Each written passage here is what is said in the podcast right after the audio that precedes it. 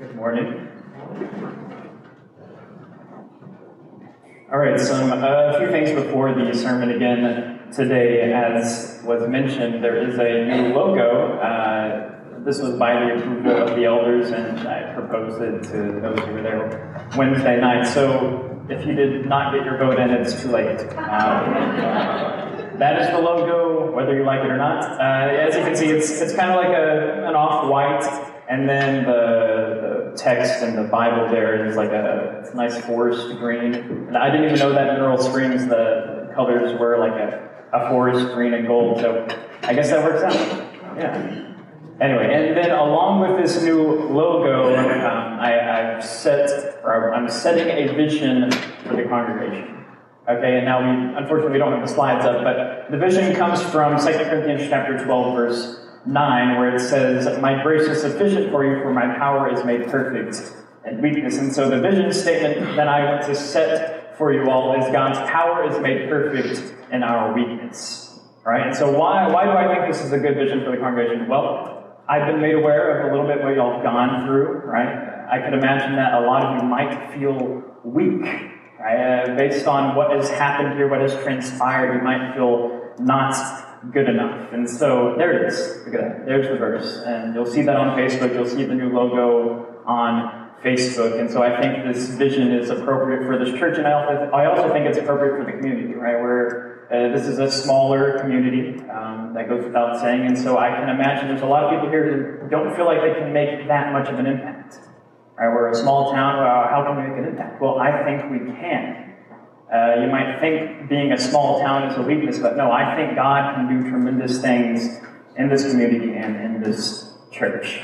And that being said, along with the new logo, uh, there's also going to be, I don't like saying business cards, but business cards that will have the logo, have my information, have the church's information on it, and those are coming in tomorrow. So soon we'll be able to hand those out, and I'll give you all some if you want to hand some out lastly, before I get to the sermon, I will say this sermon is kind of setting that vision. It centers around it, and I plan on doing a sermon series. So this is starting the sermon series. The sermon series is based on that vision statement. And essentially what we're going to do is each week we're going to take a character from Scripture, right? And we're going to look at how God's power was made perfect and the weakness. And so we'll begin that series. I don't know how long it's going to go, so we shall See, now for the sermon. As I referenced in my, uh, my last sermon, it was in the ninth and tenth grade that my, my injuries in soccer started to pile up. Right?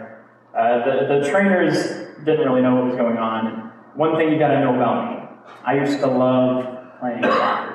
Right, I was play, I played soccer uh, from the age of four and on to like the tenth grade. I loved playing soccer. And then, as with all kids, you know, you have that dream of becoming a professional sports player for whatever sport you like. You know, that's all kids, right? And you know, maybe when I was 11 and 12, that was what I wanted.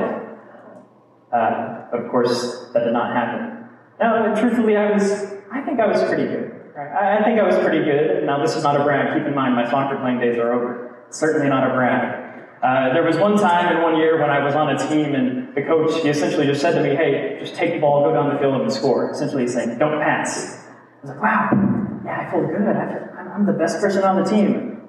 That wasn't saying much. It was a pretty bad team. We won maybe one game. Anyway, so I was really not much of help. That being said, the next year I was on a team with this one kid who was crazy good. He was so good. He once like scored 13 goals in a game. It was like 17 to 2 or something like that. He scored most of the goals. And this dude, even though he was crazy good, he's not, not even playing professional soccer at this point.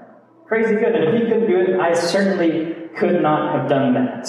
Right? So what I want you to know is I just loved soccer. I love soccer. But then the injuries, they kept piling on, and I knew I had to change my direction a little bit, right?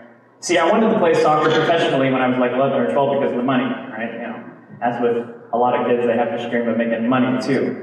Uh, and then during my ninth and 10th grade years, I realized, you know, I can't do that. You know, that's not, that's not a realistic expectation. And so I chose something a little more realistic, engineering. He's like, oh no, you know what? Why not be an engineer? I can still make a good bit of money, so why not be an engineer? And that was my plan for high school. I I was going to play soccer throughout ninth through uh, 12th grade, and I was going to study engineering and then eventually go to college for engineering. But of course, that plan changed. That plan changed with full credit due to God. Right, uh, when I was getting injured, as I said, the trainers didn't know what was going on. They said maybe it's a bruised bone, but that wasn't it. And then finally, in my 10th grade year, I got an MRI, uh, and they discovered that I actually was dislocating my kneecap every single time I was injured. And the reason I didn't, the, the trainers didn't know, the reason I didn't know was because every time it would snap back into place on its own. So I never saw it dislocated, which thankfully I didn't have kind of horrible to see that happen. But anyway, it, it was really bad, and the, the doctor said, Hey, look, Aaron, if you keep playing soccer, if you keep injuring yourself like this, you're going to develop arthritis. So I was like, Oh, okay. So I, I quit soccer. Um, you know, I, I reevaluated my, my direction. I had surgery. I went through months of rehab. I got to tell you, I was bitter. Keep in mind that Michaela and I, we started dating my 10th year, 10th grade year in high school. Uh, and she can tell you how bitter I was, how angry I was. After all, soccer was the thing I loved most. It was the thing I loved to do most in my childhood, and now it was gone. I was so bitter, and I was so weak. Physically, literally weak, and emotionally weak. But here's the thing about weakness God's power can be made perfect in it. See, I know for a fact every single one of you in here have felt weak or have been weak in your life. Call it what you may weak, inadequate, or not good enough. Lacking in some way. We all have felt weak and we all have been weak. You know what? There's a spiritual giant. He, he in fact acknowledges his weakness in Scripture. This is the Apostle Paul, a person who calls himself chief of sinners, a person who is well aware of his weakness, and a person who is well aware of God's ability to perfect his power in his weakness. But how exactly is power made perfect in weakness? That kind of sounds like an oxymoron, right? Power made perfect in weakness. That doesn't make sense to us. After all, we're Americans, right? We are lovers of power, plenty, and prestige. We want the best military, we want the best economy, we just want to be the best at everything. Why? Because if we're the best, then we don't think we are weak. If we do everything in our power, we think we can avoid weakness, become, we become self reliant, we become self sustaining, and we become selfish. You see, we as a people are truly weak when we try to do things exclusively by our own power. We're the most weak when we do not acknowledge our weakness. Let me tell you something. Before my surgery, before the rehab, before any of that, I did not acknowledge that it was. I was self reliant. I thought I was self sustaining. I was just really so weak.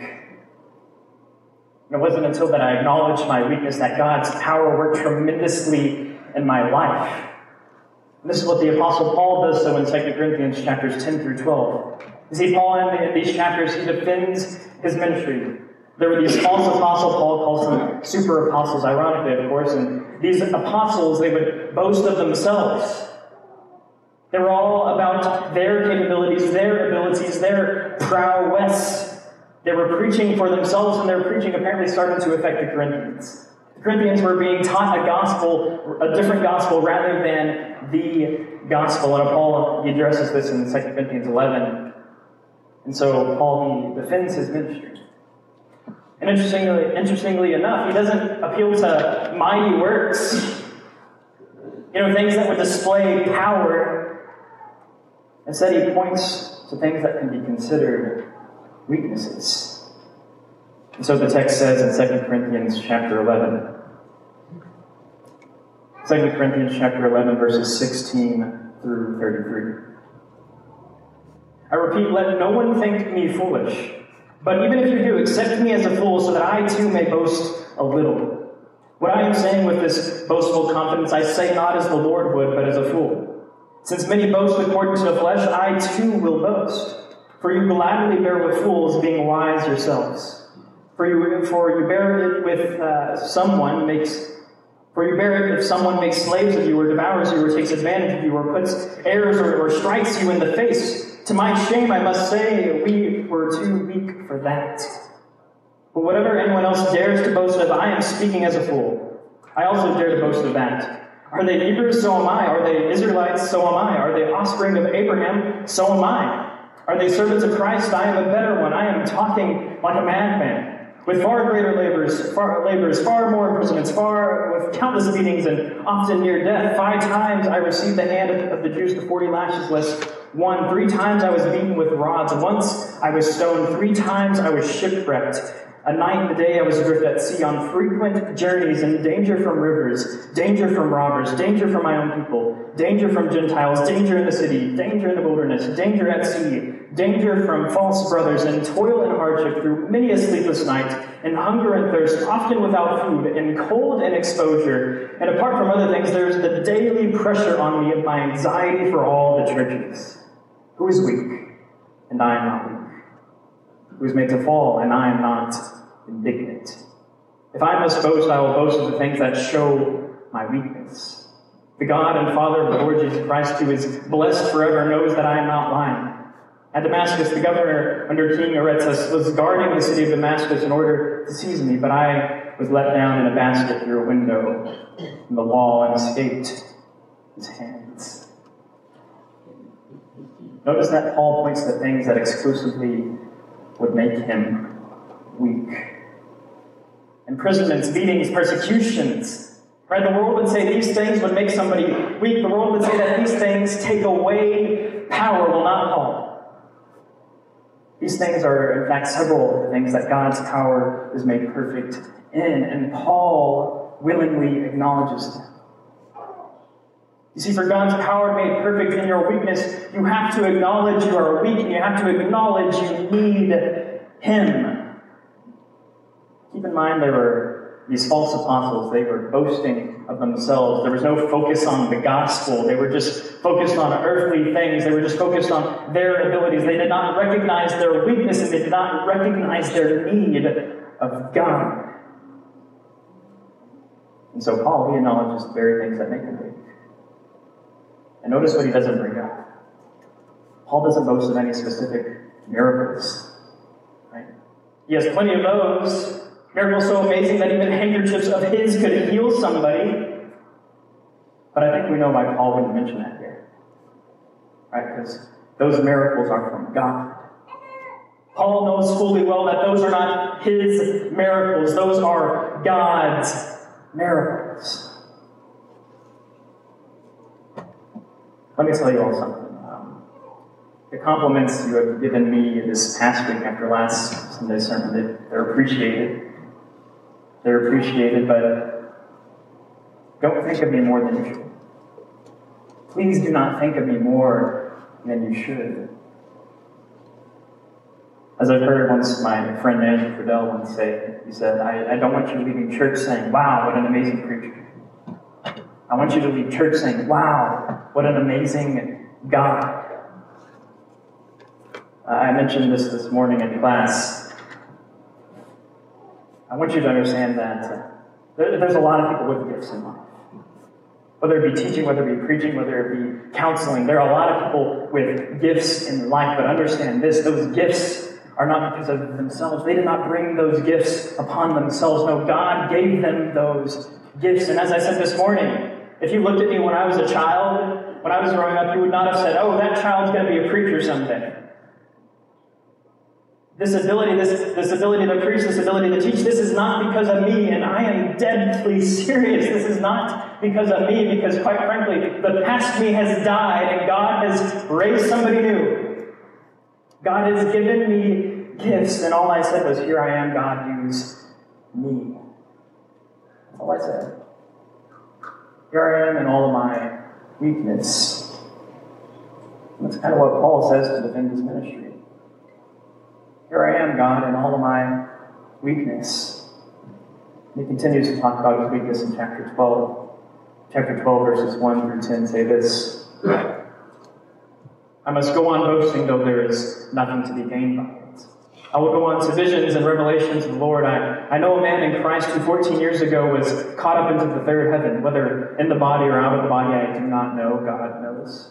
And I know that this man was caught up into paradise, whether in the body or out of the body, I do not know. God knows. And he heard things that cannot be told, which man may not utter. On behalf of this man, I will boast, but on my own behalf, I will not boast except of my weakness. Though if I should wish to boast, I would not be a fool, for I, I would too be speaking of the truth, but I refrain from it, so that no one may think more of me than he sees in me or hears from me. So to keep me from becoming conceited, because of the surpassing greatness of revelations, a thorn was given me in the flesh, a messenger of Satan to harass me, to keep me from becoming conceited. Three times I pleaded with the Lord about this, that it should lead me, but he said to me, My grace is sufficient for you, for my power is made perfect in weakness. Therefore, I will boast all the more gladly of my weaknesses, so that the power of Christ may rest upon me. For the sake of Christ, then, I am content with weaknesses, insults, hardships, and persecutions, and calamities. When I am weak, then I am strong. Now, I know there's a lot here, like, what is this stuff about being caught up in the third heaven? Well, to touch on that briefly, you see, the third heaven was viewed as God's dwelling place. In Hebrew cosmology, there were three different heavens that subscribe in Scripture. There was, of course, the atmosphere, that was considered a heaven, and then past the atmosphere where the stars are, they considered that a heaven, and then further still, there was God's dwelling place, the third heaven. Now, if you want to see where that comes from, you can talk to me later. That being said, I think part of what Paul is getting at here is that he would rather boast of heavenly things than earthly things. Right? In contrast to these super apostles who were boasting of themselves, they were boasting of earthly things. Paul wants to boast of heavenly things. But what I really want to focus on is Paul's thorn in his flesh. As he describes it, a, a messenger from Satan to harass me, to keep me from becoming conceited. Now that's strange, isn't it? What is it? What is this thorn? Well, truthfully, we don't know. Paul doesn't explicitly come out and say what this thorn is, but one thing is for sure this thorn caused Paul to be weak. This thorn caused Paul to recognize his need for God's grace. So, whether this is some sin struggle or whether this is some physical ailment, Paul recognized his need for God's grace, and that's a principle that can apply to us all. We all need God's grace because we are all sinners, and we all need God's grace because of uh, this physical ailment we all have in common, right? Death. See, you got to ask yourself the questions what are you going to die in? You're going to die in your sins, or you're to die in Christ.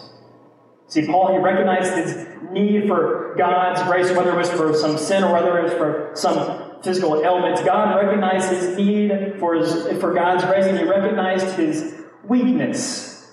And so, for God's power to be made perfect in you, you need to do this. You need to recognize your weakness, and then you need to recognize God's grace, because we are all desperately in need of that grace. Because without that grace, you are going to die in your sin. Without that grace, His power will not be made perfect in your weakness. And so once you've acknowledged your weakness, once you've acknowledged your need for His grace, well, then you can be content.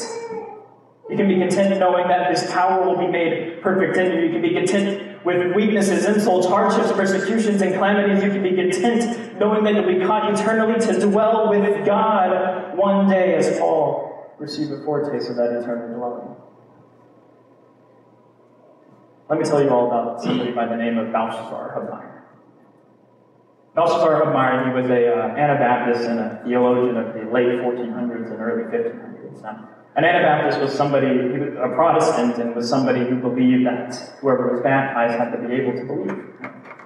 And so Balthasar Hubmaier, one of the many Protestants who were being imprisoned and even killed by the Catholic Church at the time. Now, please no one misunderstand me. I'm not bashing the Catholic Church. But it is a reality that during this time, the Catholic Church would arrest so many Protestants and kill them and so Balthasar Hubmaier, he, he, he believes in freedom in Christ. Right? That was one of the big uh, motivators of the Protestant church when it began, that they believed in freedom in Christ, not in some church that would just control it all. And so Balthasar Hubmaier, he's arrested and he's burned to death. And while he's being executed, his wife is actually watching. And his wife is exhorting him while she watches her husband burned to death. And later, his wife being faithful, faithful to God, she too is taken, imprisoned, and killed by drowning. So why bring up these two people? Well, see, these people and many people like them, they believed in freedom in Christ. And so the world, when you look at somebody who's been imprisoned, when you look at somebody who's been put to death, the world would say that is weak.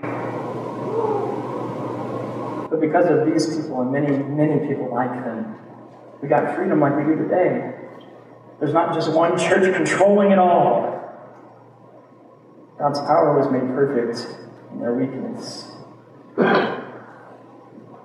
In retrospect, my uh, pursuit of ministry and now the realization of it uh, is completely due to God.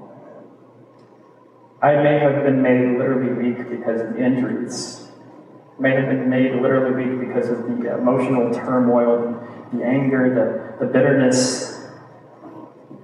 But through that weakness, I became stronger than I ever imagined. I acknowledged I was weak. It's okay that you're weak. Acknowledge that you are weak, and God will make you strong. The strength not from you, but from God. See, true strength is possible when we acknowledge our weakness. We acknowledge that we need God's grace. I can't help but think, as I think many of you can't help but think of, it's Jesus, obviously. So the world then reviewed him as weak. Uh, a Jew from a small town, the Jews not even being a big population of people anyway, weak. Rome was strong. Jesus being beaten, mocked, killed, put on the cross. The world would say, weak. Eventually died, the world would say, weak. But then he rose. Any earthly mind, any earthly person looking at Jesus would say, wow, what a weak person. But that's not what we see. That's not what we see. We see power made perfect in weakness. And that same power can be made perfect So if you want to be perfected, even though you are weak, you can come now as we stand and sing.